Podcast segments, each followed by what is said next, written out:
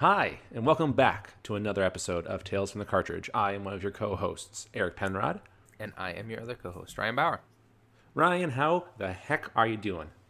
I am doing great. I'm coming off of 4 days off because of the holiday, so work has been closed, which feels great. I've played so many things, and I've done so many things that, I've basically done nothing, but it's been really wonderful. That's the best kind of thing to do. There's nothing. Yeah. So I've been playing a lot of Valhalla, which I've been really enjoying a lot of. Hermes, please stop leaning on that. You're making squeaky noise. I've been playing a lot of Valhalla, which I've been loving. Me and my partner have been like trading off. She goes and loots everything, and then I go and do the story stuff, and it's like a nice combination of you're a nice Viking couple. Yeah, nice Viking couple, raiding and killing all of England. And then we've also been playing I've been playing some Animal Crossing here and there, just kind of doing some more prep, getting some more DIYs and stuff like that. Nothing too exciting. I haven't been playing a ton of Hades, but every once in a while we'll pop in there. And then I've been playing a lot of board game. I've been playing a game called Gloomhaven Jaws the Lion, which is like a very fun board game that's very similar to like D&D, but it's really fun. How cool. Are you? What have you been playing? I'm good. Yeah, I'm just like you. I'm enjoying my 4 days off of work, which is fantastic. It's been kind of crazy. My girlfriend and I celebrated Thanksgiving late, but it was great. We had a good time. In terms of games, my girlfriend and I are getting back into Animal Crossing officially. We've been taking like a month off, and so now we're kind of like cleaning up everything and kind of getting new ideas again, which is fun. Like it's hard to go back into that game sometimes. Sometimes it's like such a monumental like, oh my god, what am I gonna do? Like my village is not as good as I thought it was. But as you get slowly back into it, I think it just kind of becomes more relaxing. I think it was becoming more stressful a month ago, and we're like, okay, we should take a break from this game. It should not be stressful at all. So yeah, back into Animal Crossing, and I have just been like hooked again. I keep bringing it up again. This is the new Hades for me. No More Heroes. I beat the first one again. I got the true ending, and now I'm on the second one. And I don't know what it is about this game, man. I feel like if it was any other game, I would not enjoy this style of game as much. But for some reason, it keeps like pulling me back in. I really don't understand it. And I'm hyped for No More Heroes 3. I don't know. It blows my mind because there's so many things about it that I just normally don't jive with. There's like really misplaced sexual humor jokes that just don't land at all, and sometimes it's really cringy, and I don't know. But then there are other parts that are just really cool and like very self-aware, and it's just super interesting. I don't really quite understand it. I'm really hoping that No More Heroes 3 fixes a lot of things that the other two did not do very well. Like, I really hope, and I doubt this will be the case. I'm sure there will be some. I really hope there's no, like, weird sexual humor jokes that are kind of, like, misogynist and creepy. But you never get what you really want. So I am going to have really normalized expectations for that game. So we'll see. Anyway, I went on a huge tangent about No More Heroes again. But yeah, as always, storygoers, you can write into us at talesfromthecartridge@gmail.com, all the E's are threes, and also find us on Instagram and Twitter. DM us or comment on our posts. Let us know what you think about the episodes we plan on covering or have covered, and we would love to read them on future episodes. Today, we are doing our DLC episode 2. Yes, we are. And the topic we're covering, of course, because it's the end of the year, it's December, is the best story games of 2020. Yeah. Really exciting. This is a pretty popular thing among games journalism and game podcasts and games media, where you kind of reflect back on the year and you pick the best game of the year. And our focus, and sometimes the best game of the year has the best story, and sometimes the best game of the year doesn't. Our focus here at Tales is going to be kind of focusing on that story piece, which stories have been kind of have got their hooks in us or been the most inspiring and engaging to us this year. Yeah, I think that it's less of a competition for us, and it's more just a celebration of really good story games. So 2020 Games of the Year, story-wise, or story edition, we found a few games that were kind of in our honorable mentions that we want to just shout out and give credit for. But I'm actually very excited to talk about our games together. Yeah. For Game of the Year, because they're very different games, but mm-hmm. I think that there's one on your list especially that I want to know more about, because I've never given it a chance, because mm-hmm. I never had the opportunity to, but now that I do, that I really want to jump into it. So hearing you talk about it, I'm very excited about that. Yeah, yeah. Without further ado, Ryan, would you like to take us off on your first game and your honorable mentions? Yeah, so my first honorable mentions, this is a game that, at least for me, kind of came out of nowhere. And it is probably one of my, if we weren't talking about stories, this would probably be one of in the top 5 games of my year overall. And that's Carrion. It's a game where you play, it's kind of like a Metroidvania, Castlevania type game where you play the monster. And what makes this game, at least from a story perspective, so interesting and engaging is I am not, and we talked about this a lot in the spooky Halloween episodes, like horror games are not my jam. But in this game, instead of like you're in this world, you are the horror. You are haunting this kind of secret lab, and you're over the course of the game, you learn about where you came from and what's going on and why you're there, and you get more powerful and you get more powers. And it's just this really fun, exciting game where you just basically terrorize and instill horror into the individuals in this. And it is a 2D side scroller. Think of like a Castlevania, Metroidvania type game. And the moment that jumps out for me, or the moments that jump out for me that really like, wow, this is really incredible, is you first, the movement is amazing, but you've just made your way into this chamber. There's 3 scientists sitting down at a computer. You have these like tentacles that you control, and you can like use your tentacles to like open the grate, and then the grate falls to the ground, and the scientists look over and like, huh?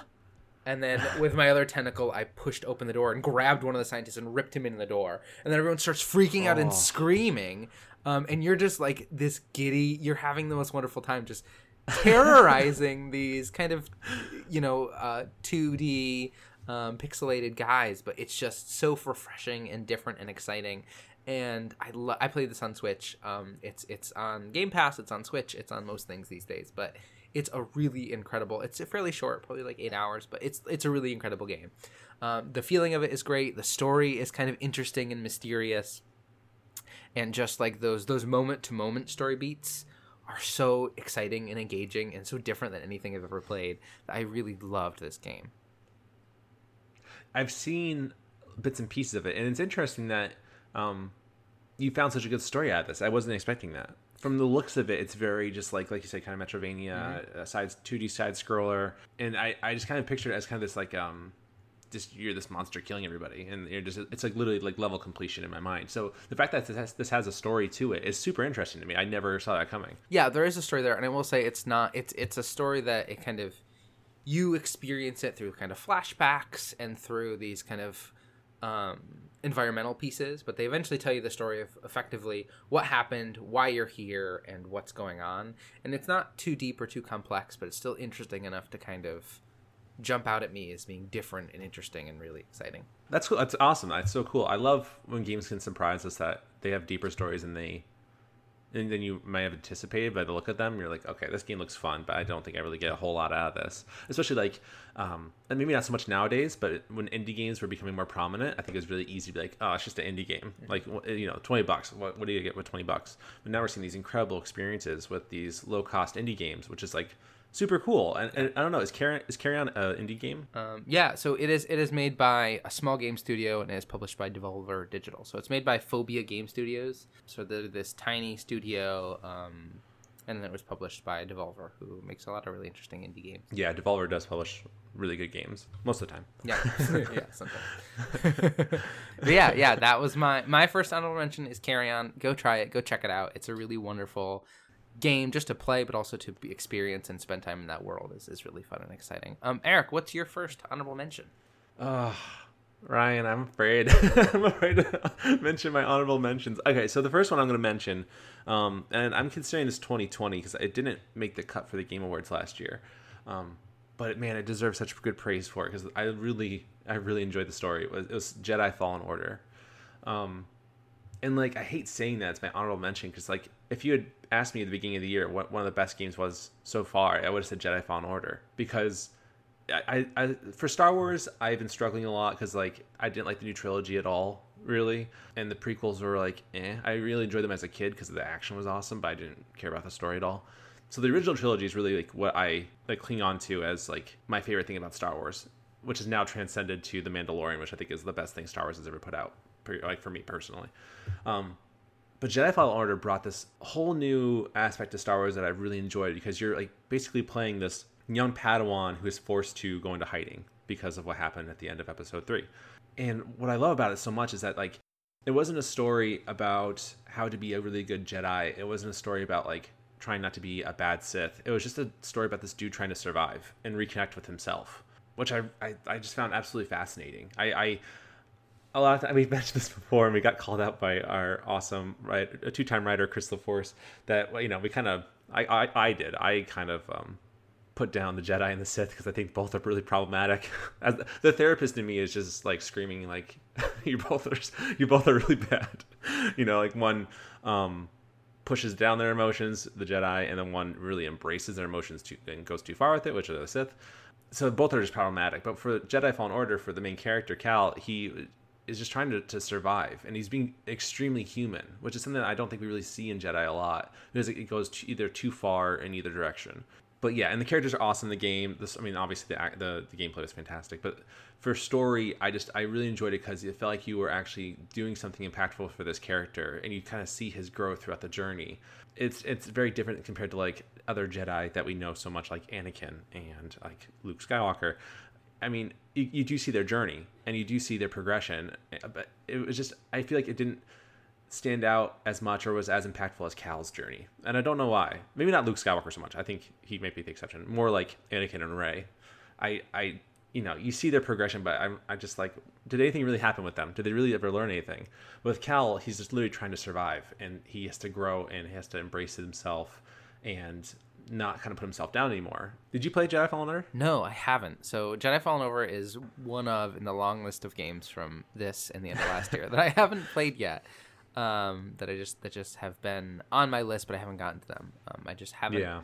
Haven't put that time in. I've been too caught up in Animal Crossing and Hades, and now Valhalla. So I would love. I'm going to go back to them. I'm excited to go back to them. With some of these games, I kind of want to go back to them on next gen, because that's kind of how I want to experience them. Yeah. But yeah, that's one of them, because as you know, I'm a huge Star Wars fan. And right. So this is a game that I've really wanted to play for a long time, but I just haven't got to yet. I think you'll like it a lot, honestly. Yeah. Were you a fan of the new trilogy? Some of them, like the very first one, I enjoyed. It was kind of fun and lighthearted, and then I haven't even seen the third one, to be honest. Like which is, if you would have told like 12-year-old Ryan that there'd be a new Star Wars movie that came out when you were this years old and you wouldn't want to go see it or wouldn't care about it, that little kid would have probably started to try and beat me up.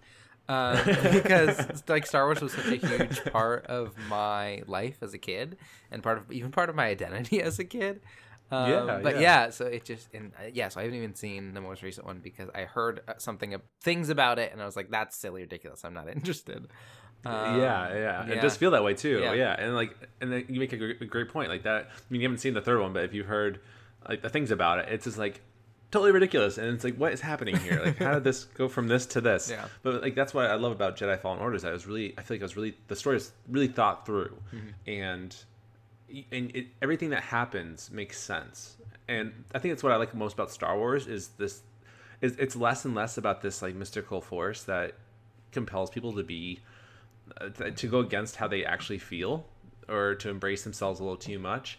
It's the human side of it that I really enjoy.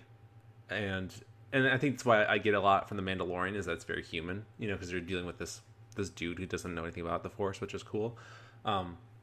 But with Cal, he knows the force, but he's also been forced to be normal because he can't stand out. And that's what I like about it. He's a normal dude, but he also understands what it means to be a Jedi. And I think that's a really cool combination that we don't see a whole lot in Star Wars, which I would love to see more of.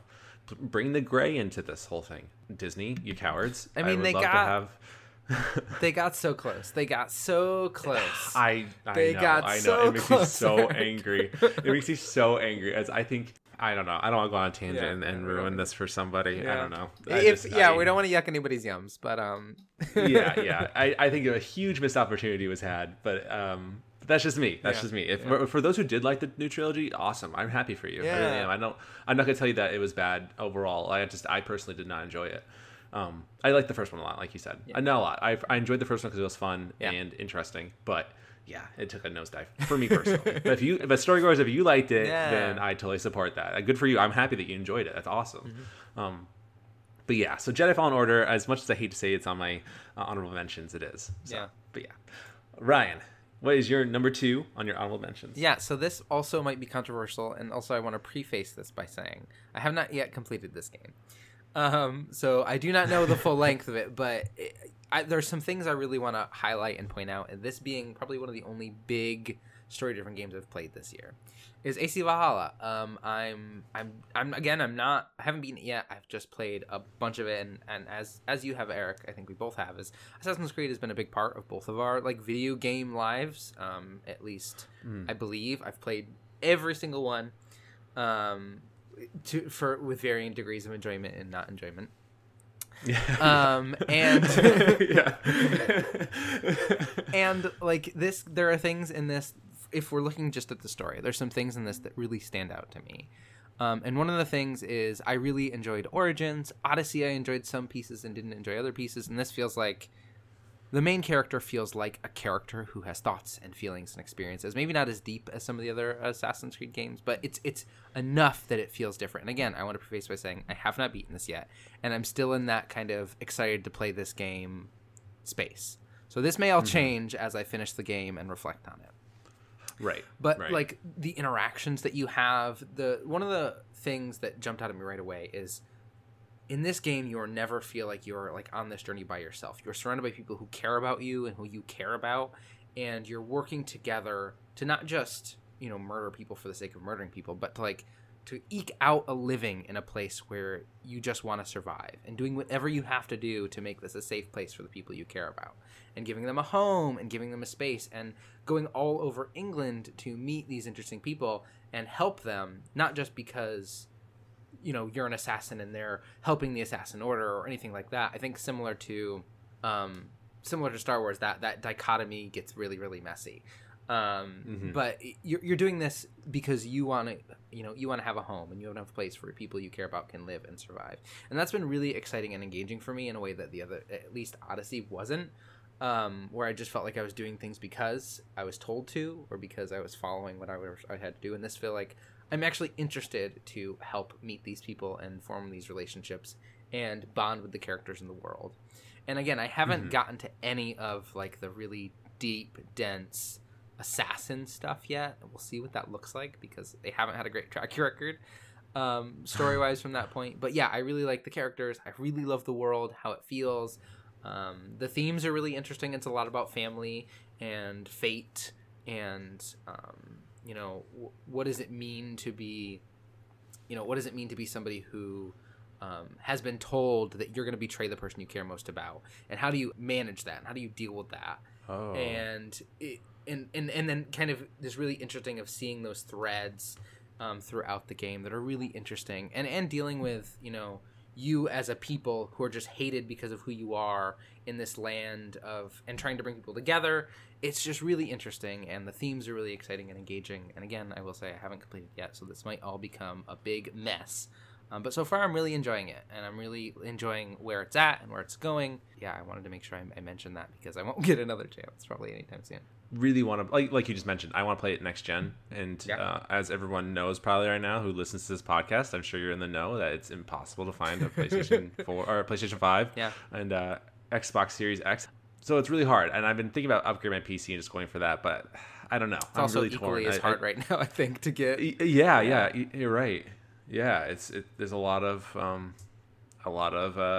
difficulties with manufacturing, which makes a lot of sense. Coronavirus is really hurting everything. Yeah. So, but yeah, I've always really liked Assassin's Creed. I think I had a really difficult time after 3, and I won't spoil it in case people haven't played that yet. Some people haven't played that yet, but I think we all know what I'm talking about at the end of the game, and what happened with that. So, but I'm kicking myself. I still have not played Origins yet, which is a travesty because everyone tells me that's like the best one. Yeah, I think it's of the new trilogy, that being like of Valhalla, between Origins and Odyssey, Origins story is I think much better. The character of Bayek is so interesting and fully formed, and his journey is really human, which is really good. Yeah, And that's cool because I think it sounds like Origins has a really good story, and it sounds like Odyssey has the best gameplay, is what I'm kind of getting from between the two of them. Yeah.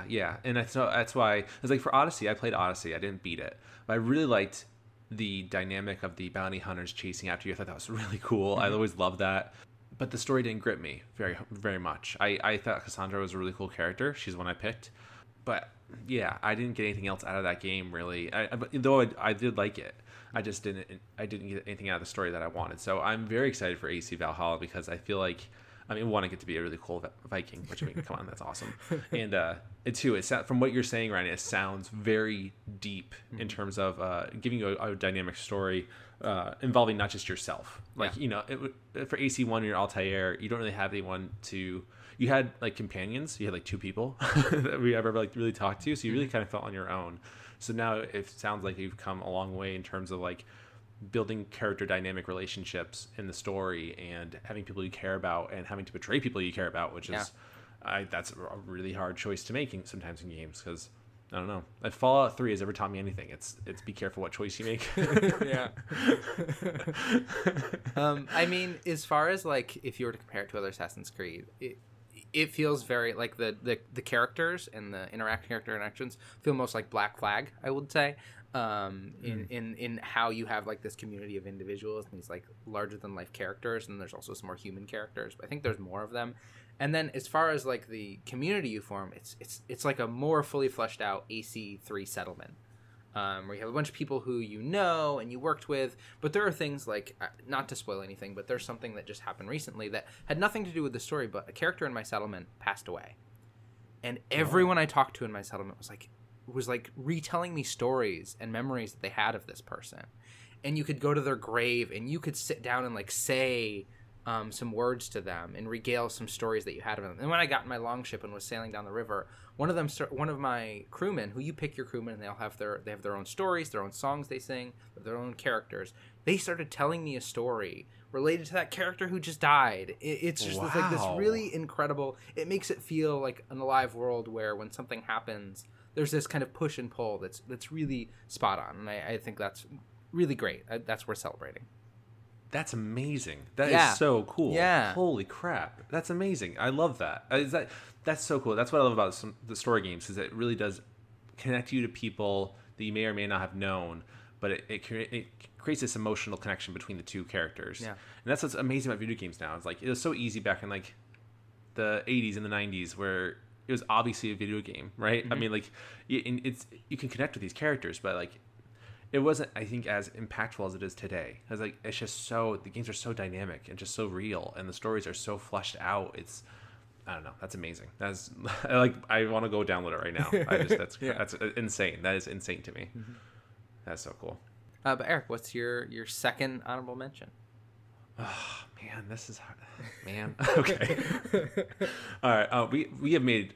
So we've been doing this podcast for 3 months now. We've made really cool friends through this whole thing. Yeah. We have a really cool friend podcast group called First Encounter Podcast. If you've never heard of them, they're two really cool guys, Chris and Hanny, who actually Chris LaForce, our two-time writer, is one of the hosts of the podcast. He's really cool. I mean, Hanny's awesome. Two very cool guys, and they do a podcast where, you know, I think it's Chris who has played the game Final Fantasy VII and Hanny who has not, and they play through it again together, a person who has experienced the whole game and the person who's not experienced the whole game, and just kind of talk about each section of the game, which is really, it's really cool. If you love Final Fantasy VII, please go check it out. I believe they're on all podcast services. It's such an awesome podcast. I highly recommend it. But they're probably going to hate me because my second honorable mention, this is like insane. I don't know why I'm saying this. It's Final Fantasy VII Remake, and here's why. I love Final Fantasy VII. I beat the original game. I had Advent Children on DVD. Like, and I played Dirge of Cerberus, which is a garbage game, in my opinion. It just wasn't good. I remember liking it a lot back when I first played it, and then I watched a playthrough semi recently, and I was just like, wow, this game is like way worse than I ever remember it being. Like, it's crazy how like just not good that game was. But that's just my take. So yeah, Final Fantasy VII Remake, I really loved it. And admittedly, I have not finished it. I think something came up and I could not beat it, and then a new game came out that I really wanted to play, and that's my always my downfall with video games, is that if I'm playing a game and another game comes out that I really want to play, and I just fumble and crumble to the pressure, and I download the other game, the first game I'm playing is never going to be beaten, which unfortunately is Final Fantasy VII Remake. I don't know how that happened. Plus, I moved, I think, also, which did not help at anything. So I think the reason why I put in my honorable mentions is because it's an amazing story, and I already know how it ends. So it was, I don't know. That's my excuse to why I haven't beaten it yet. Even though, as far as I've gotten, they fleshed out the story so much, and it makes so much more sense, and it builds more character relationships, and it's just like, I remember before it came out, everyone was like, how is this game going to work? Because like it only covers the first part of the original game. But like it's just amazing, and it's beautiful, and these characters are so interesting and cool. If it wasn't for the other three games on my like list, Final Fantasy VII Remake would be the top three, one of the top three. But I don't know what it was about it. I think it's because I just had so much experience with it before that the other three games are such a breath of fresh air that I just enjoyed the stories more. It's also like was a year of a lot of really big heavy hitters of games, so these things happen. So First Encounter Podcast, please keep being our friends. Don't abandon us. I love Final Fantasy VII. I really do. So it kills me saying that's an honorable mention. But I mean, I think that's not a bad thing necessarily, even though I make it sound like it is. It's a great game with a great story. It really is. I need to go back and beat it, which I mean, between that lull of January and February when there's nothing coming out, I'm sure I will go back and beat it. Add it to the list. Add it to the list. Yeah, I actually have a list on my phone, so I don't forget the games I need to beat. Like half the games I've like half beaten and the games I want to beat. Mm-hmm. So, but yeah, Final Fantasy VII Remake, great game for as much as I've played, which is a considerable amount. But yeah, it's unfortunately my honorable mentions. Don't hate me, storygoers, please. Please. No. I'm a gentle man. We've all got our own thoughts, feelings, and opinions. It's okay, right? Yeah. And actually, I would love to hear other people's perspectives as why they feel like one of my three games should be an honorable mention, and Final Fantasy VII Remake should be a one of the top three. So yeah, I would love to have that perspective. It'd be very cool. So yeah, these are our honorable mentions. Now we're going to jump into our top three games, and they're in no specific order, right? I don't think. No, right? No, yeah, no these are just order. Yeah, we're celebrating these games. They don't have to be in a competition all the time. These are just both of us coming forward with our top three games, game stories of the year, and our thoughts and feelings and perspectives about them. Yeah. So without further ado, Ryan, you want to jump in with your first game? Yeah. So my first game is also on your list. I don't know how we want to tackle that. We have one shared game. Do you want? I'll jump in after you. Should we do that one? Okay. It's okay. So I'll go off, and then you can jump in after me, and we'll riff on that. Okay, that sounds great. Yeah. Cool. So my first game is to no surprise to no one is Hades by Supergiant Games. Mm-hmm. First released in 2018, but I've only played, and this is something that we differ on. I've only played the 1.0 version that came out in September, and I played it on Switch. The reason I love this game, there are so many reasons, but the reason story-wise I love this game is that the story of you as this kind of kid who nobody thinks anything of is just determined to prove everyone wrong. And he has this like really difficult family dynamic with his father where he doesn't respect his father doesn't respect him, he doesn't want to be there anymore, he wants to escape. In some ways, really chimes with me on a personal level.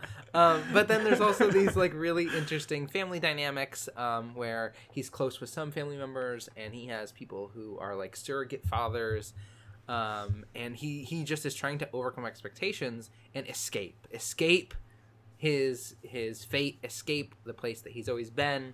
And then by the end, we're in a totally different place that feels just as worthwhile and great and where he belongs as the beginning. And there's a really good arc there. There's a really good story change, story progression. The character in the beginning is very different than the character at the end. And the characters that you've encountered are very different. And you learn more about them, and you engage with them, and your relationship changes with them over time. And just this incredible web of relationships that, I mean, drive the game. The story is effectively you want to escape to get your mom, right? That is kind of the story. But then that evolves to be so much more. And all the characters evolve to be so much more. And it gets much more interesting and deep. And it's just really incredible. So yeah, I love Hades. And I think this is probably one of the best games, story games, just in the way the story's being told is so different. that have ever came out. But yeah, what are your thoughts on Hades, Aaron? I mean, playing off what you just said, how the game was designed and the story was told is why I think this game stands out. The story is great because you're taking a roguelike. This is a very different type of game to build a story into, but man, it just does it so well. Like, information that you learn from one character, you may not learn more about until like three runs later, until you see that person again. But you constantly are like, oh, that's right. Like, oh my God, they said that before. And now like we're building onto this thing that they talked about, 5 runs ago. Like, that's amazing. And so like Ryan said, you start with a simple task in this game and it just builds and just becomes more and more. Every time you think you've beaten the game, you've gone as far as you can go, there's always more. Like, and that's why I always think to myself when I play this game, like, how much more story is there in this game? Like, it's incredible. And I mean, not only is the story great, but the characters are just so interesting. And I love what Supergiant Games did with the cast of the Greek gods and demigods and the Fury sisters. It's such an interesting and unique take. All the characters are so vibrant and so real. The artwork is amazing, and just how the characters' relationships build onto each other. Like, there's like surprising romance and there's surprising like parental relationship like building in the game. And like, I found myself feeling bad, so that there's points during your runs where you have to choose between which god power to take, between two gods in one chamber, and whatever one you take, the other one will become upset with you and attack you. And they'll be a part when they like say something like, how could you betray me like this? How could you pick someone else's boon over mine? And then they'll attack you, and then if you complete the run, you get their power anyway. But like, when they say that, I do feel a little guilty. Like, this is like when I betray Athena or Artemis, I feel really bad because I really like those two a lot. It's just amazing. It's just so cool. And Zacharias is way cooler than I'll ever be, and I wish I could be as cool as him, but it's just not gonna happen. My feet aren't on fire. I don't have cool different eye colors. I'm just normal, and that's okay. That is okay, Eric. It is okay. Yeah, thank you. And one more point before we move on is, like you said, I first got this in 2018 when it was announced in the Game Awards. I thought it looked so cool, and I was really looking for not an easy game, a really like low-key game to fill an itch. I didn't want a huge story, and to see how far this game has come to where it is now, it is insane. It literally blows my mind. The character models were nothing alike. My dog's shaking. The character models were nothing alike. They were all like just the same template of person with different colored clothing and such. And the story was not deep yet, but just to see how far Supergiant Games went with the story, it's amazing. And it really gives you a sense of like, how far would you go to see someone that you loved and to see someone that you missed? How far would you go? And it's just really cool. So yeah, Hades is a fantastic game that I think I'll probably be playing for forever. It feels like I just don't see an end to it. Yeah. There's always more to do, and it just blows my mind. I just don't know how they did it. So yeah, Hades, game of the century. Yeah, really good, really wonderful. Yeah. Can't say enough good things about it. I mean, you probably, since September, we've mentioned it in every single podcast, I think. Put out, just because we're just constantly playing it and enjoying it. Yeah, I can't get enough of it. Yeah, so cool. I love the game, and it makes me incredibly sad that I'm pretty sure it's just done. I feel like they're not going to add anything else to it. There's no DLC planned or anything like that. They're probably going to move on, like Supergiant does. Yeah, and it just breaks my heart because I just want more content from that world, as like just as much as possible. Like, please just build a second studio for Hades and then just make whatever else you want. It makes me so sad, but. It is a game I think that is super replayable. Like, it's probably the most replayable game I've ever played in my life. Certainly. And it's a story I'll always enjoy. I think I like you, Ryan. I vibe with it a lot. I connect with that story a lot for many different reasons. Yeah. So, storygoers, if you haven't been sick of us mentioning it yet, please go play Hades. If you haven't played Hades, if you don't like roguelikes, this is the game for you, because neither of us like roguelikes either. So and it's fantastic. I'm going to go play Hades. But yeah, so Hades is on both of our lists. So Ryan, what is the second game on your list? So for the second game, it's kind of a two-parter, because I played both of these games this year, and they feel like two parts of one story. And that's Ori and the Blind Forest and Ori and the Will-O-Wisp, which are both games. One came out in 2015, in March of 2015, and then one came out in March of this year. Blind Forest came out in 2015, Will-O-Wisp came out in 2020. It's by Moon Studios. These games are beautiful. I'm sure if you've seen any art of them, they're stunning. The art, it looks like a painting. The music is incredible. That adds so much. The thing that I connect most with in the story is kind of the themes, the overarching themes of a friendship, kind of Ori's journey. And the journeys look very different because at the start of The Blind Forest, you're a very different Ori than the Ori at the start of Will-O-Wisps. But there are some things that are very kind of a focus. Death is a big theme in these games, like dealing with death. And what is it like to be left behind, and what is that? How do you push forward when you're dealing with that? That connection to nature, obviously Ori being this kind of nature spirit, that's a big piece of it. The overarching story of the game is you're effectively, this forest has been corrupted by evil. You're getting rid of that evil by going from various areas and doing different things and using the powers only this spirit has. But in the end, there's like this really interesting twist, and then there's this really interesting twist. That kind of flips everything on its head, and you understand the world differently. There are these, like, there's this overarching story, and there's also, like, when you go into an area, the progression as you're making your way through this area also tells a story of, like, maybe it's this ancient civilization that used to live here. Maybe it's this group of people that used to live here. Maybe it's this, you know, giant frozen tundra that the cold came and what happens after everything thaws. It's really engaging and interesting. There are these really strong friendship themes. One of the first bosses that you fight then becomes one of your closest friends in a really interesting way. And it's just a really incredible set of games. These are on the indie side, but they're Ori as a character isn't too deep, but the other characters you run into are all kind of quirky and interesting and fun. And again, it has this strange mix of kind of the silly fun and then this like really tense, dark, even watching like the opening cutscene of both of these games, like you get a little teary-eyed because it just, with the music and the visuals and it just pulls you in and you connect right away with these characters and understanding the tone and what's going on here and feeling the gravity of what's going on in this really incredible way.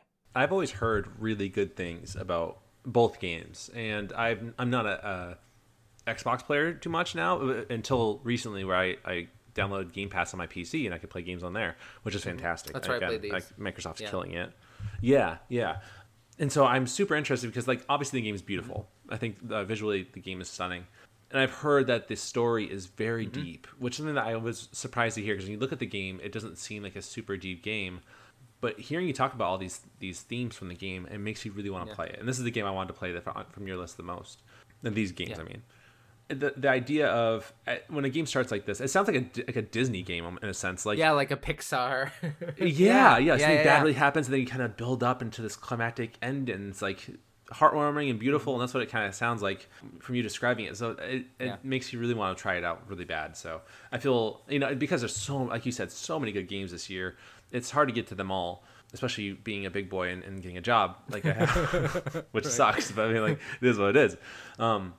But those are definitely two games I really want to play really, really bad. Yeah, they're really good. They're both really beautiful. The music elevates it so much. I find myself when I'm like doing work or even when I'm like prepping for D&D or stuff like that, I'll sometimes play the Ori soundtrack because it's just so sweeping and beautiful, and it kind of brings you back in some ways. It's also just really good music. So check out those soundtracks because they're incredible. Mm-hmm. But yeah, it like you said, it has that kind of Pixar feel where there's this kind of big heart-wrenching opening, and then there's like you connect over a period of time, and then at the end you're like it's just, there's just such this beautiful moment, and one of the really incredible things is the story, if I'm remembering correctly, there's very little dialogue between the characters, so it even so much is put on kind of how good the storytelling is, and that environmental and visual storytelling is that's really incredible. And you make a really good point about talking about music. I don't think I appreciated video game music or soundtrack music in games as much as I do now, being a podcast that focuses on story and kind of writing these scripts. And the music just adds so much of a dynamic that I never appreciated before. And it really can set a tone for what the story is trying to tell you or the story is trying to make you feel. The music is like just that added bonus of helping you take you on that journey. Of like, we want you to feel this when this happens. The music's going to help take you there too. And I think it's often not looked down on, but just not appreciated enough, at least for me. I don't hear about music from games enough. I feel like both Ori games look like they probably have like an amazing soundtrack to go with them because it looks very like foresty and mystical and magical, and that's kind of the vibe I get from that. So I'm very excited to kind of check that out and see what happens. Yeah, please do. They're really kind of, they're both on Game Pass. They probably take 8 hours each, more if you do all the little like itsy bitsy kind of completionist stuff, but they're just really incredible, beautiful games. I would maybe suggest playing with a controller, is the only thing. But they're really fun. You certainly don't have to. The controls work just fine. But yeah, these games are beautiful. The story is great, much deeper than you'd expect. But Eric, what is your next game on your list? Yeah, so my next game is Ghost of Tsushima. Ghost of Tsushima is a really cool game.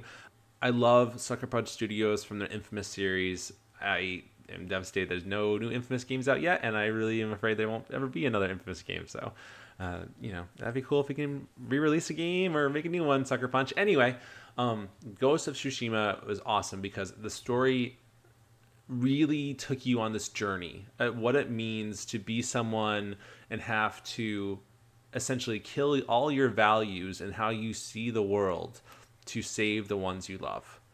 And that's what we see with Jin, the main character. And he really is this, who he is in the beginning of the game to who he is at the end of the game are just two different people.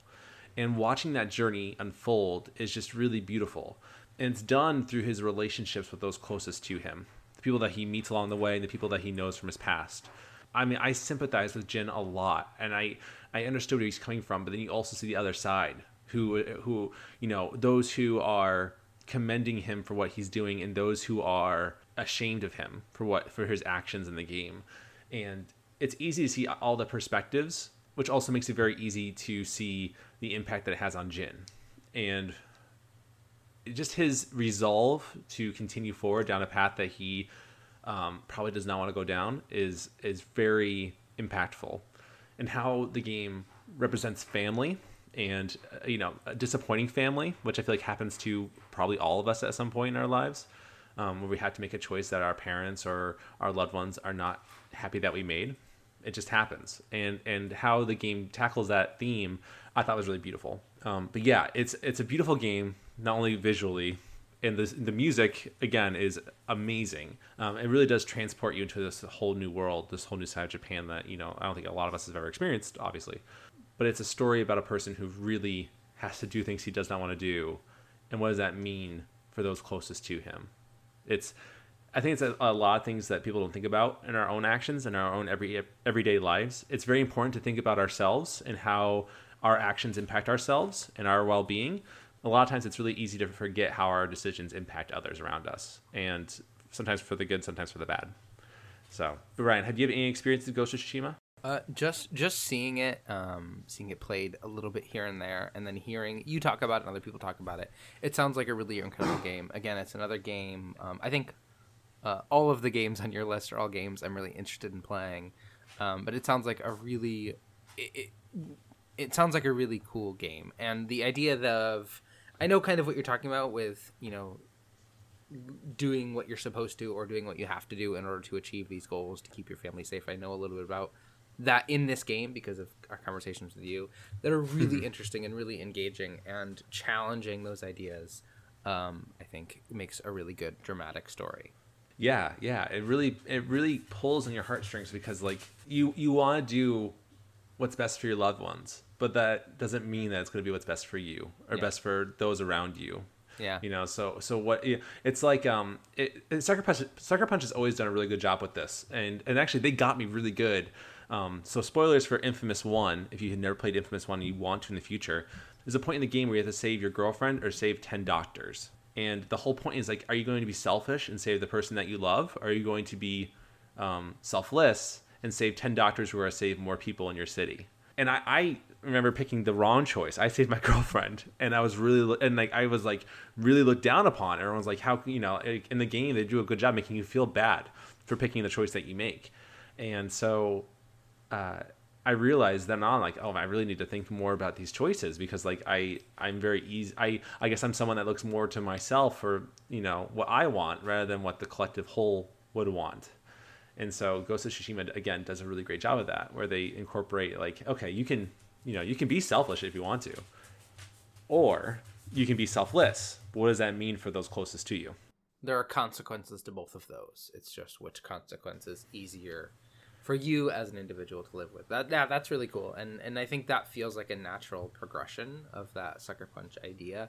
But then the idea of you're throwing this with ghosts, you're in a Japanese culture, which is more of a, at least traditionally, a collectivist culture, is really interesting. So it makes it, for Jin, like part of who he is and part of who what is going on around him is it's almost like implied that you would do what's best for others. Whereas that's very different than our experience here in the West. Yeah. I think in Japan, I'm not an expert by any means, but in Japan, you have to honor your family. You have to really be honorable and show respect, and to, live a honorable life. Because if you don't, you not only disrespect yourself, but you disrespect all your ancestors. Yeah. So, I can't imagine what Jin felt having to go down this path. So it's really cool. I highly recommend it. I don't go too far into it because I feel like I'm giving stuff away. So if you haven't played Ghost of Tsushima, I highly recommend it. I heard it's amazing on the PS5. Like, it's just absolutely gorgeous, even more so than on the PS4. So if you haven't played it, I highly, highly recommend it. But Ryan, we have come down to our last games on our list. Yeah. It's been a journey for sure. But what is your last game on your list? So, again, I want to preface this game by saying the three games I've said so far, the two games I've said so far, are the proper story games this year that I've played. This last one is kind of just... There is certainly a story there, but it is a much different kind of story than the stories we're going to talk about. So just preface that. My third game is going to be Crusader Kings 3. And it feels like a very strange choice because if you know anything about this game, there is no... overlying story. There is no, you are a character who has this journey that you have to go on. That isn't a part of the mechanics of the game. Mm-hmm. But the way you play this game is you choose which character you're going to be, and now you can even create a character you can be. And you have to then not just think about you as a character, but how you and your choices are going to affect the rest of your family for hundreds and hundreds of years, and how that plays out over time creates these really incredible, interesting, and really wacky stories that sometimes are so strange and weird that people could not come up with them, only this weird AI that they've designed. And this is by Paradox Games, came out in 2020. Some examples of the silly stories that you can come up with, or the people have come up with and then played out, is I've maybe even referenced this in the past. There was a player, and these are all stories I've pulled from a couple of different Polygon articles just to kind of really highlight the story power of this game, and then I can share some personal experiences as well. But so one example is this person was playing a Viking king, and their goal was to invade Italy, invade the papacy, and eat the Pope. That was going to be their goal.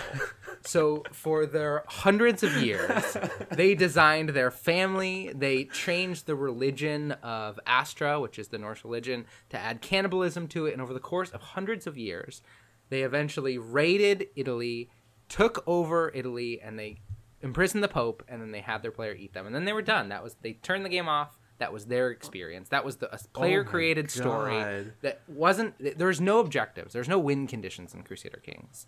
It is all player-driven and character-driven. And you can be driven like this, or you can just kind of go and do your own thing. Another example is this one person cultivated this huge family of upwards of 25 individuals. A bunch of them were warriors and fighters and commanders.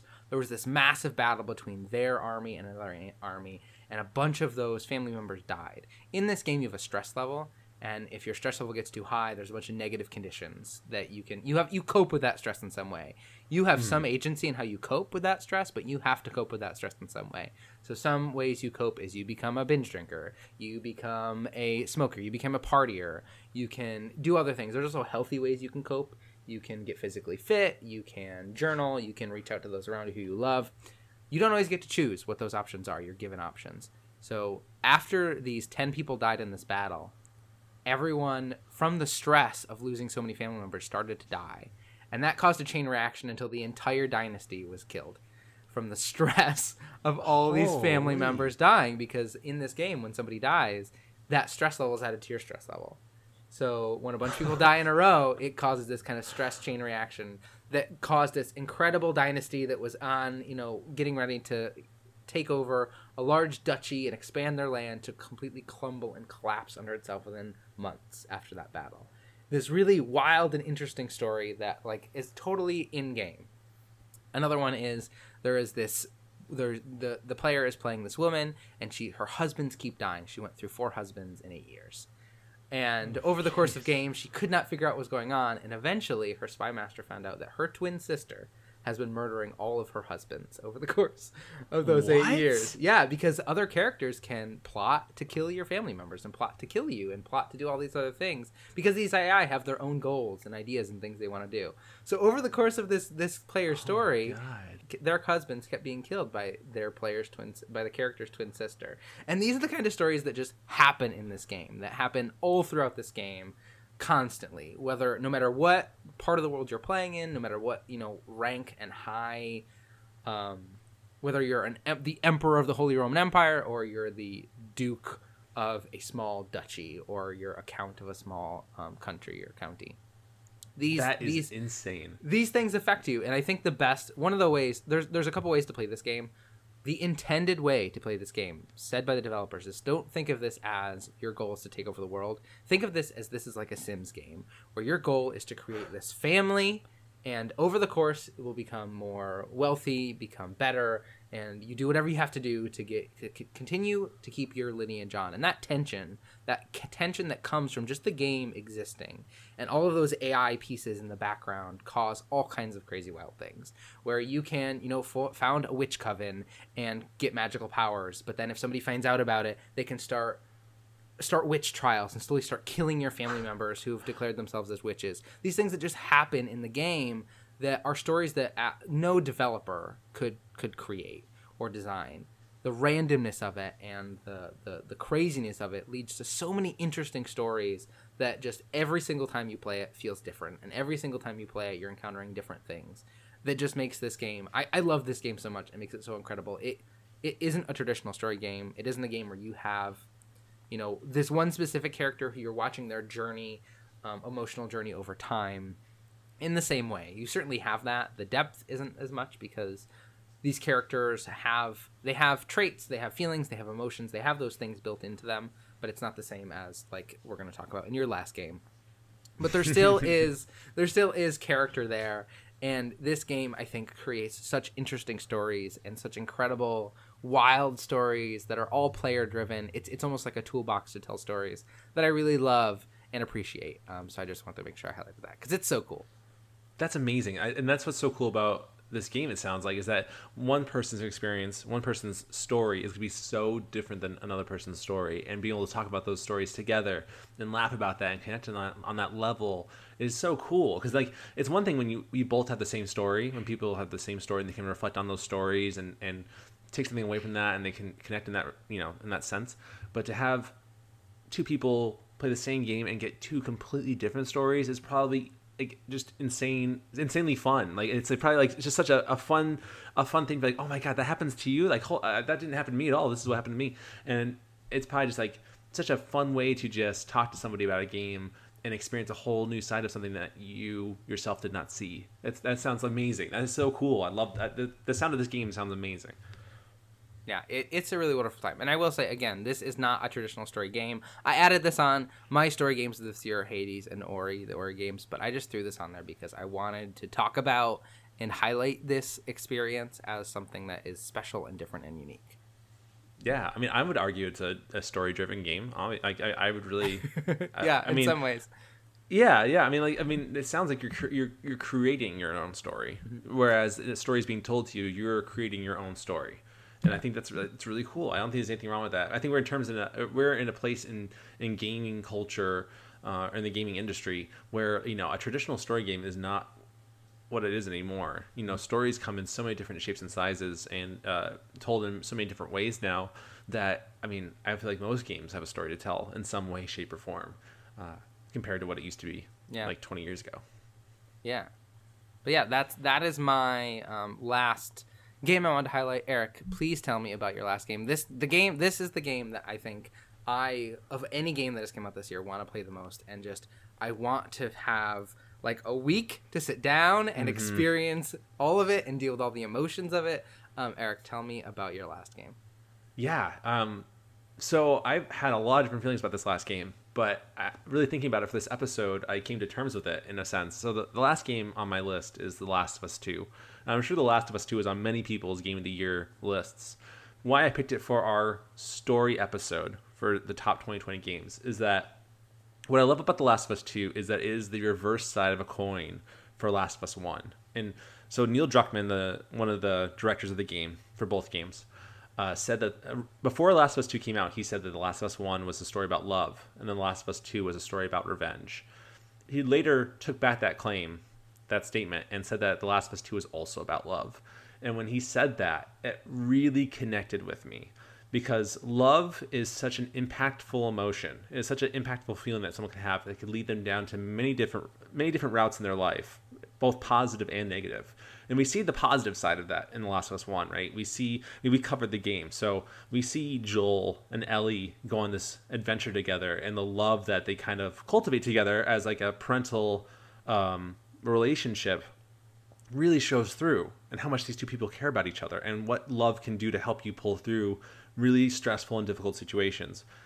And without giving too much away for The Last of Us 2, we also see the power of love and the absolute destruction and chaos it can cause when someone's love is hurt in an impactful way. Just Neil Druckmann's quote about love really shines through for me in this game. In playing through this game, it was actually really hard for me. I consider myself kind of an empathetic person, so it's really easy to connect with characters and to empathize with them. And what we see in this game are many different perspectives about one event, and it's hard to, at least it was for me, it was really hard to fully support one character because I can totally see what the other characters were thinking and other characters were feeling. The Last of Us 2 was a game where I had a hard time like digesting it, not because it was bad by any means, but it's just so heavy. There's so much emotion and there's so much coming in through the story to the player. It was really stressful at times. It was really hard to kind of continue through the stories. It felt like I was going through my own story of revenge, and going through my own story of what does loss mean for me, and how far would I go to carry on this sense of love and revenge on this journey. But by the end of it, what really got me with The Last of Us 2 is by the end of it, I thought it was going to end in a certain way. It doesn't end that way at all. It ends in this way that I was very surprised with, that made me enjoy the experience overall, if that makes sense. I try my hardest to be a person that enjoys the journey, not the ending, but I think endings can really impact how you see the journey afterwards, and that's what this game does for me. So I don't want to go too far into it. It's a beautiful game, and it has a lot of highs and a lot of lows, not in bad ways, but it's just, yeah, I highly recommend if you've not played The Last of Us 2, and you want to see a different kind of story in video games, I highly recommend it. And I would be very surprised if this didn't win Story of the Year at the Game Awards this year. I mean, there's a lot of good choices, don't get me wrong, but I just think this one weighs the most in terms of like how far can a story go to impact you as a person. It's amazing. It's absolutely amazing to me. Yeah, with talking with you a little bit and the things that I've seen, it feels like such a transformative experience in so many ways. And it kind of is, again, moving that benchmark to what this media can do to impact us as humans and how it can help us like really get to and connect with us in a way that I think books and movies have, it's assumed that they can do that.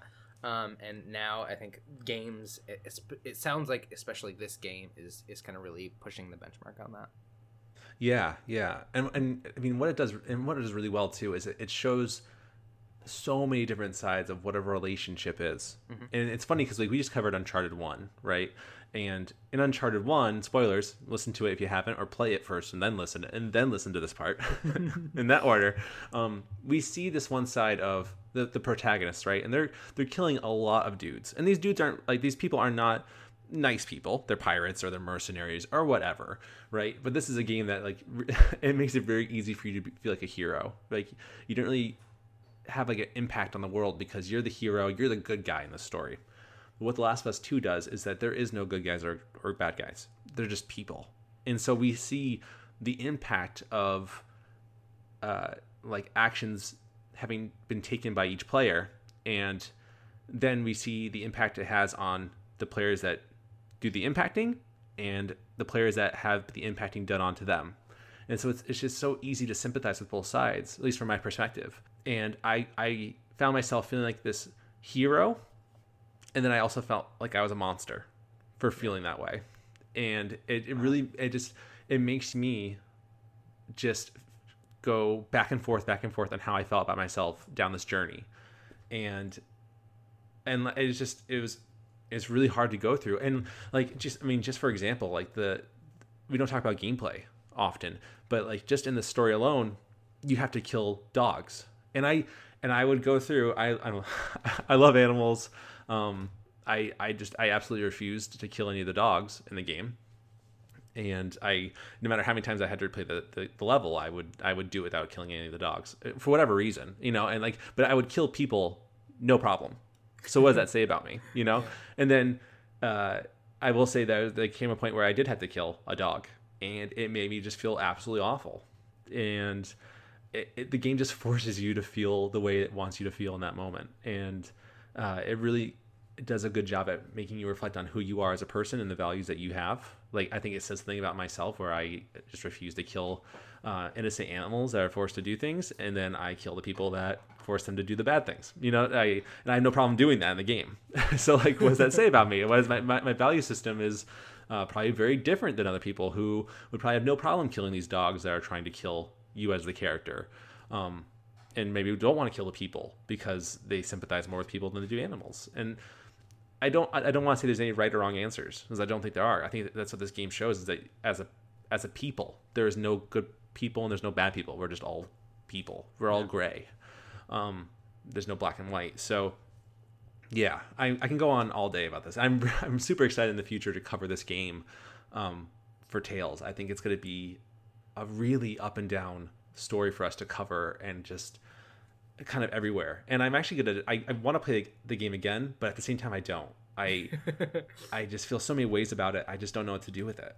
It's crazy. I'm really excited for you to play it, Ryan. I want to talk to you about it so bad. So when you do play it, let me know. Cause like yeah, it's just, I don't know.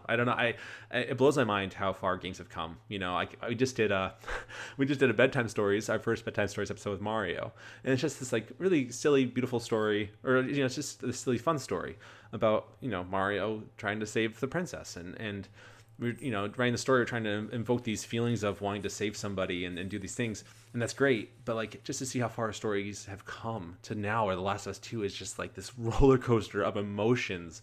And it makes me really excited and also really kind of scared for the future and what it holds for game stories. Because like, if this is how far we can go right now, I can't imagine what stories are going to look like in the future. Like Cyberpunk 2077 is coming out soon, December 10th, I think. Yeah. And I have a feeling that game's going to make a lot of people feel a lot of different ways too, because just how it sounds like just insane with all the choices you can make. So yeah, that was my third tangent of this episode. Yeah, DLCs are for tangents. That's okay. Yeah. I don't know. It's just, it's crazy. It's so cool. Video games are awesome, man. Yeah, they sure are. But that's it. That's our games of 2020. We've arrived. We've done it. We've done it. Ryan, I know I'm putting you on the spot. We didn't talk about this, but is there any game that you are particularly looking forward to playing before the end of 2020 that came out this year? If I have time I have another holiday break in December, I would really like to check out Last of Us around then if I have the time. Mm-hmm. As far as new games coming out, I don't think so. I don't think there's anything. I mean, obviously Cyberpunk, but I have no concept of what that experience is going to be. Or what that's gonna be like, so we'll see about that. But yeah, that's I think it for me. I wanna see what the rest of Valhalla's experience is. I have a bunch of other games on my list I want to check out. I want to decorate for the holidays in Animal Crossing very badly. So I'm adamantly waiting that. But yeah, what about you? What are you excited for this year? And then although maybe we could do our own DLC episode on this. But what are you excited for next year? Yeah. Oh yeah. Jeez. Yeah. So yeah, obviously Cyberpunk, like you said. I actually am like feeling not less excited, but less motivation to play Cyberpunk, because it just feels so like it's gonna be so dense. Like I feel like I'm not gonna put any dent into it, and I'll eventually just move on and not get anything from it. I just not the person I'm not the kind of gamer who can play a game for like 3 months straight, unless it's like Animal Crossing, where it's like, you know, I play 10 minutes a day and I put it down and go. But that's not what Cyberpunk's going to be. But I am looking forward.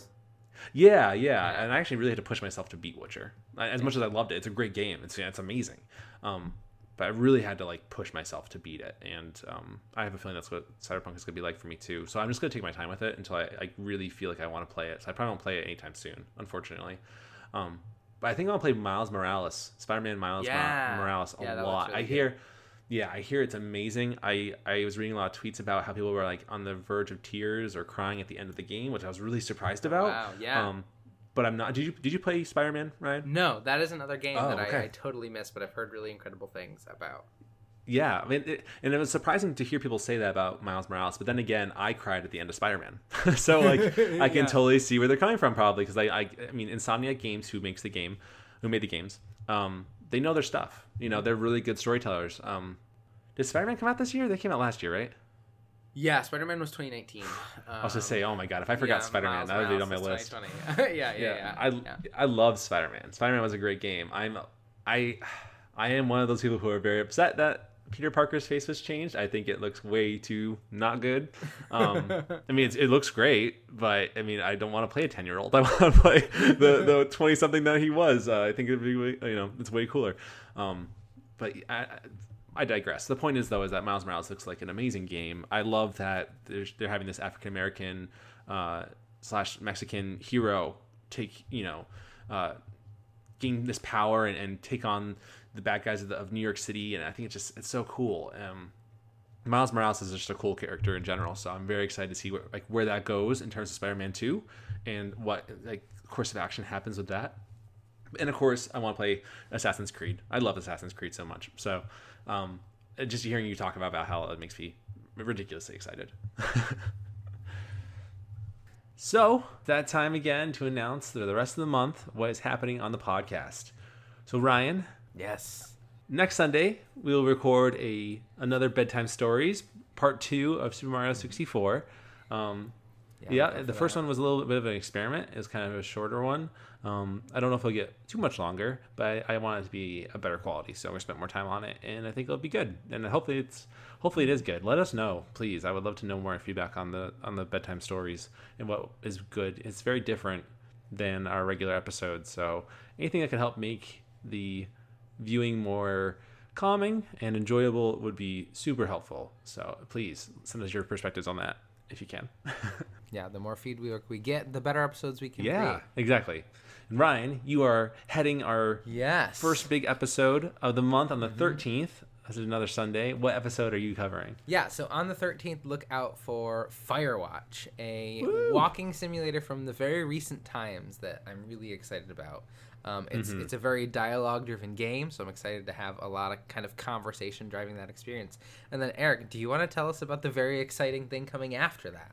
Yeah, so our last episode on the 27th of December, 2 days after Christmas, which is pretty cool, is our Assassin's Creed episode with a special guest. Yes. So cool. I love Assassin's Creed. And it's definitely a mixed bag of emotions when it comes to Assassin's Creed. So I'm very much excited to jump into this because I think it's going to help me understand the overall story better, and hopefully appreciate where it goes, because man, does Assassin's Creed 3 really just punch me in the stomach as hard as it can and just leaves me to die because anyway, that's for much later in our podcast when we get to there. Sorry, a lot of ill feelings about that. It just came up randomly. That's okay. Strong feelings are always welcome. All feelings welcome. I am also really excited for Assassin's Creed. Playing through Valhalla and seeing some of those, I was just playing a part. I was in a bigger city, one of the bigger cities in England, and as I was playing through it, I was like, oh man, this feels just like being in Accra or just like being in Jerusalem in AC1, really? because you were doing things like you would things that they haven't done in recent years. You would trail somebody, that they would lead you somewhere, and then you would listen into what they were saying to somebody. You would then sneak into a building, and I assassinated somebody. And it was one of those things where everyone in the city loved this person and thought they were really incredible, and then we find out they're doing these kind of dark evil things. And then, the city is mourning the loss of this character, that we assassinated because we know the bad things they were doing, but nobody else does. So it was this like really cool kind of gray area. And again, very similar to the, and we'll get into this when we talk about Assassin's Creed. And maybe I'm rambling too much here and we'll cut all this. I like this. One of the things I remember most about Assassin's Creed is when you did those assassinations, you had those kind of conversations, and those are back in Valhalla, which I really love. Cool. You have kind of those back and forth conversation, which kind of frames the whole moment. And it's this really gray moment where this person was trying to do the right thing, but the way they were going about it was gruesome and terrible. And it reminds me so much of, I remember, I think it's one of the, and maybe we'll find out soon, one of the first assassinations is you kill, like, I believe, like a doctor or something like that, in a similar situation. And I just, like, there was these really cool parallels. So I'm excited to go back and see some of those roots even more. And just to kind of, again, further see how far we've come in that franchise. It's always cool to look at. I mean, people have mixed feelings on Assassin's Creed, the first Assassin's Creed. You know, it's hard because you go back and there's a lot of, like, quality of life changes that have happened throughout the years that make going back to AC1 very difficult. Like, the climbing is a lot slower. The gameplay is somewhat, you know, it's very similar, obviously, but just so different. It's much more, I mean, I would argue it's much more slower paced. Yeah. But there are such amazing things about Assassin's Creed because it's so, I want to say simplistic, but it's not a bad thing to be simplistic. It's much more simplistic in the terms of so you're just this person and you're going after a target, and you kill the target, you go back and you start your next target, and all the while in the background is this mystery as to what's going on in the present, and it just flows so well. It makes you very, like, curious as to what's really going on. I don't know. I just have really fond memories of Assassin's Creed 1. I really, as much as the gameplay was fun, I really enjoyed the mystery and the story, and just the atmosphere of the game was really cool. I really enjoyed it a whole lot. And it's really interesting. It's interesting as I think about it, because, like, it changes so much as the games go on, and I feel like it loses a lot of that mystery and a lot of that intrigue, and it kind of sacrifices that for more interesting gameplay and interesting, like, characterizations and things like that the newer games kind of offer. But I'm thrilled to hear that they're kind of taking a step back and mixing a little bit of what made the original Assassin's Creed good, but and they're putting that in Valhalla. It makes me want to get Valhalla so bad. Oh my god. Yeah, and certainly we can talk about this in the episode, but certainly it's not. There are certainly, I wish it went a step further, but just seeing some of those things that I've been missing so much give me kind of a lot of hope, even though Ubisoft, I think, might still be a little bit on fire. It gives me a little bit of hope as for the future of that franchise in a way that I've enjoyed all the Assassin's Creeds that came out, but it just didn't, like you said, the hook and the mystery of that first game, both the modern day and the past, which we'll talk about what that means in the episode, were both so engaging and so interesting, and you wanted to know more. And now the modern day is much more of a kind of a second thought. But again, we'll talk more about that going in that episode. And Ryan, what you're saying too, I just want to make sure I understand too, is like those dialogues when you assassinate, they have those interesting dialogues. Yeah. Right. Is that what you're talking about? Okay, yeah. Cool. So after you kill a target, and there's a bunch of targets in this. After you kill a target in Valhalla, and same in the original AC, like, time is frozen, and you're in kind of like this shadow realm, which, like, doesn't make a ton of sense as far as, like, why this exists. But as a player experiencing this back and forth, where the person you just killed is, like, telling you their justification and telling you why they were doing what they were doing, and you're having to take that information in and responding, your character is responding in some way. I think for me, just it really fleshes out that character in a way that maybe wasn't before. And those after-death conversations are really bring out some really interesting conversations and bring out and really highlight that kind of gray area or what these people believe in a way that just I don't think they've found a way to do it in game yet. Yeah, it gives different perspectives to one problem. Right. And I think it kind of challenges the player to ask, like, what would be the better solution? Granted, you know, are you going to sacrifice many for the solution, or are you going to wait out the solution to save the many? You know, it's, if that makes sense. I just think it's so fascinating, and that's what I love about Assassin's Creed. They try to paint it in this way that's like good versus evil, but I would argue that it's really both sides are always, I mean, both sides are always flawed to us, to when there's a problem and there's two sides, there's always a flaw on either side, always. But sometimes it's just harder to see from your perspective when you're on one side. So, and that's what I like about Assassin's Creed. And we kind of talk, and they kind of do that a little bit in the game, but that's going a little too far. It's going to be fun to talk about it, I think. Yeah. I can't wait to have some of these conversations there in the context of, because just thinking back, I'm just excited. Yeah, me too. I'm super excited to go through that. And I just, I'm excited to start there, and I'm really sad to get further in until Origins starts. I mean, I've never played Origins, but I just keep hearing amazing things about it. Origins is good. But we rambled a bit because Assassin's Creed is just such a big part of both of our gaming lives. It took much more it was much more rooted in me than I anticipated it ever would be. Yeah. Like, it just, the name itself, I was like, that's not a good name for a game. Assassin's Creed. But just playing it makes you makes you fond of it. So, so Story Wars, quick recap. Our this episode comes out today on the 6th. If you're listening to it the day it came out, the 13th will be our bedtime stories, which will be a part 2 of Mario 64. The 20th will be Firewatch, and then the 27th will be Assassin's Creed 1. So, look forward to all those. We would appreciate it if you write in with your thoughts, feelings, and perspectives at talesfromthecartridge@gmail.com. All of the E's are threes. You can also find us on Instagram and Twitter. DM us or comment on our posts. Let us know what you think, and we would happily read those comments on our show. Yeah, and if you want to send us an email about one of those specific episodes, like you're really excited about Firewatch, but if you want to send an email right now, go for it and just put in the message somewhere you want us to read this during the Firewatch episode, or read this during the Assassin's Creed, or read this during the bedtime story. So let us know in those emails if there's a certain story you're most excited about and want us to talk about your email during that. Or if you just want us to shout you out like we've been doing with our good friend Chris, then we can do that as well. If you send an email to us, we'll definitely respond and let you know when the episode's coming out, so you can expect to listen to it. Because it's kind of cool, I imagine, to hear your email being read on a podcast. So, quick shout out, I mean, we already celebrated this, but we passed 500 downloads, which is so cool. 3 months and 500 downloads later, and like, it's crazy to see how far this has come in such a short amount of time. It's only been 3 months, but it feels like it's been a year already. Especially this particular year. But this, least for me, has been such a highlight as this kind of escape where I can just talk to my friend about video games, something that we both love. So it's been really great to be able to just challenge ourselves to take this on, because it's been so fun.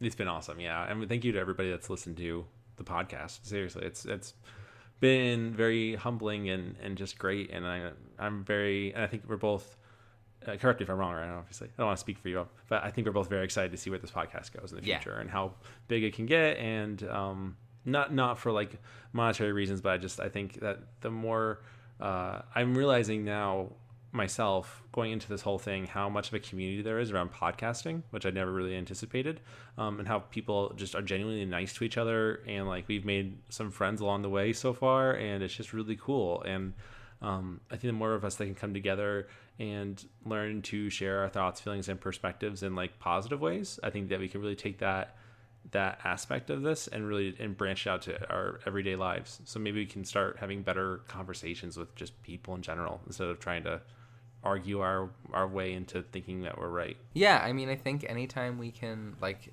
listen to each other and hear each other's perspectives is good practice for any part of life. Our focus here is kind of on video games and how we see the stories of those games, but I think these skills, it's pretty easy to code switch them into, you know, everyday life and talking with your family about all kinds of things, and talking with your friends and the people around you about things that they enjoy, and really kind of practicing that active listening and hearing one another and their thoughts, feelings, and perspectives. Yeah, I mean, maybe don't try it with politics, so that's just a hot mess already, forever it will be. But literally anything else, I think it could work really well. You know, I think at the end of the day, it's good to know that people aren't always going to agree with how you think, but we can respect it so long as it's like, you know, not hurting anybody else, and you know, we can maybe compromise, and something beautiful can come out of that compromise. So we're getting really philosophical at the end of this DLC episode. But yeah, so that is the highlight reflecting of this on a whole year of stories. Exactly. So